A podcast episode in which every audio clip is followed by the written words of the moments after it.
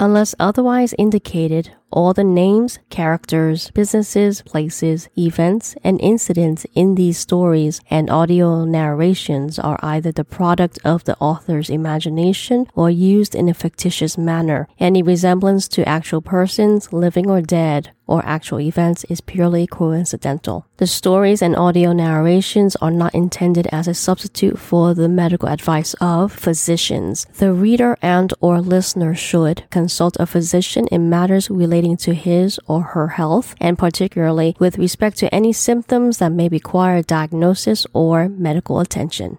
Mature content. Listener discretion is advised.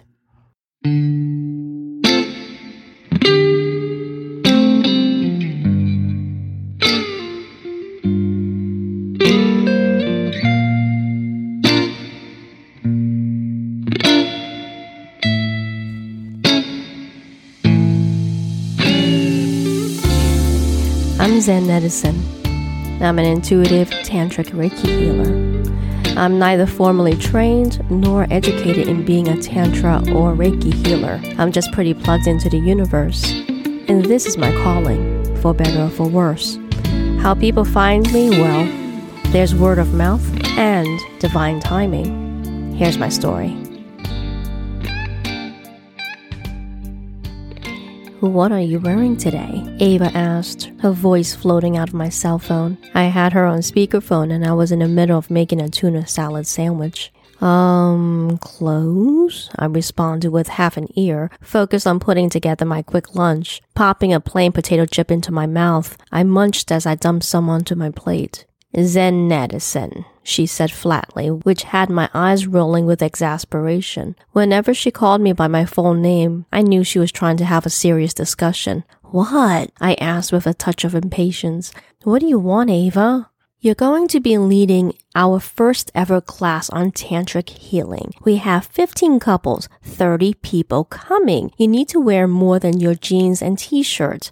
My eyebrows rose as I paused in what I was doing. Uh, why? What are you planning to wear? Something sexy, Z, my girl. Her voice took on a droll tone as if she was talking to a child. I'm a sex therapist and wear more than casual wear. I have to look the part. She paused for a second before adding, You should look the part.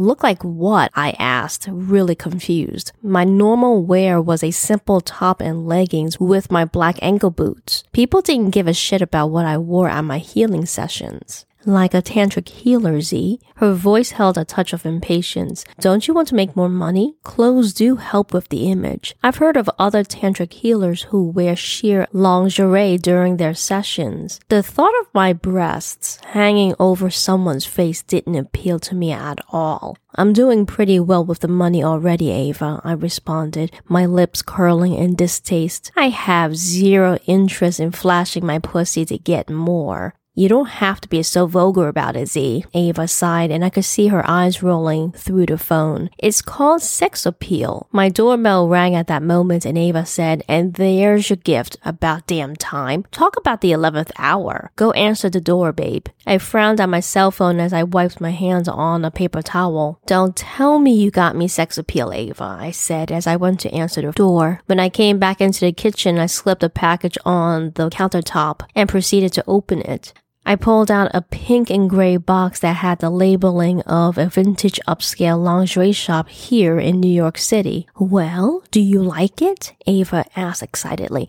Is it you or is it you? I held up a lacy high neck black bodysuit with matching wide bottom yoga pants. It was pretty, even though the bodysuit was barebacked. The outfit was completed with a pair of crisscross bandage, a zipper back mid heel stiletto shoes. It was actually tasteful. You want me to wear sex appeal this afternoon? I asked as I sniffed the lightly scented box. Pursing my lips, I nodded slowly. It's pretty. You didn't have to get this for me, Ava. Let me pay for this. Pay me back by wearing this for class, she said firmly. I want everything to go flawless today because I think we got a gold mine in our hands. That gold mine that Ava was referring to was a pilot program to teach Tantra to a small group of people in her spa. As a sex therapist, she had offered group classes on various sexual healing topics and she added Tantra just recently. She had somehow persuaded me a month ago to come on as her business partner for these classes. Admittedly, I've never done anything in group settings, and not gonna lie, it sounded pretty interesting.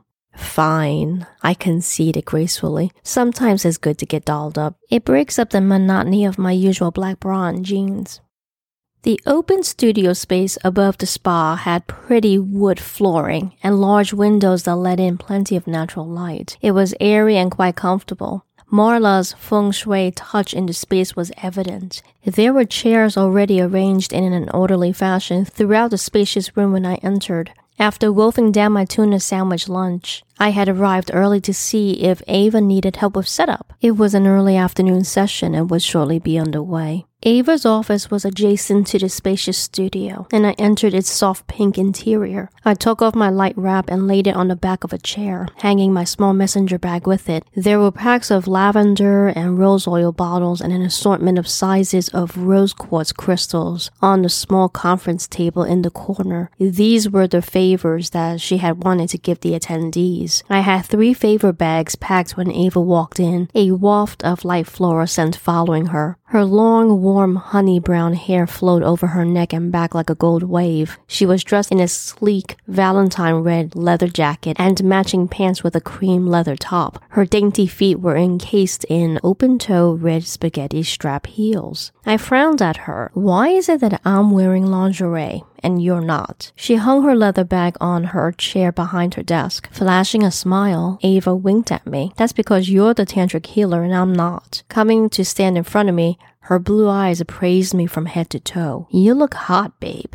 I'm glad they fit you. Grabbing an empty favor bag, she began to stuff it. Hey, I was thinking about our intro. Besides telling them that you're an intuitive tantric Reiki healer, can I mention that you're also a psychic? I chewed on it for a few moments before shrugging. I thought your telling them I'm intuitive should be a gimme, but I get that they'll get a better picture if you say psychic. But I'd rather not be in their faces about it until we get a sense of how they'll handle it. People can be strange, even New Yorkers. Ava thought about it for a hot second before conceding, her head shaking slightly. Makes sense. We'll see how it goes. In short order, we had 30 pink favor bags lined up neatly on a table in the back of the private studio. Flavored and healthy finger food were on the adjacent table. Ava didn't spare any expense with the catering and it looked great. She topped off the setup with a click of her remote at the music bar, turning on soft spa music. At the appointed hour, people started wandering in. It felt like a gathering for an intimate party, I thought, as I watched people start to mix and mingle around the food table. It was a good mix of people of various ages and sizes, and it reminded me of sex ed classes that I had taken in high school and college. But rather than the inherent embarrassment that normally came because of the topic, this group was quite open minded and receptive. The general collective feeling that I got was nervous anticipation and excitement. I actually expected that considering that they voluntarily paid a pretty penny and signed a liability waiver to attend. Before long, the class got underway. I stood to one side in front as Ava kicked off the session by introducing herself and me. Most of the attendees were her former and current clients with their significant other, so they were pretty familiar with her. As for me, when Ava described my line of work, there were quite a few raised eyebrows and intrigued looks thrown my way. But I waited for that one inevitable question that always gets asked when people find out what I do. When Ava asked if there were any questions, a man in the back raised his hand and asked, Can Z read minds? It got a couple of snickers, but that was the collective question in all of their minds, I knew. When I shook my head, I felt the energy in the room loosen a bit, as if it just sighed with relief. Yeah, it had nothing to do with my being intuitive. It was just the way it was.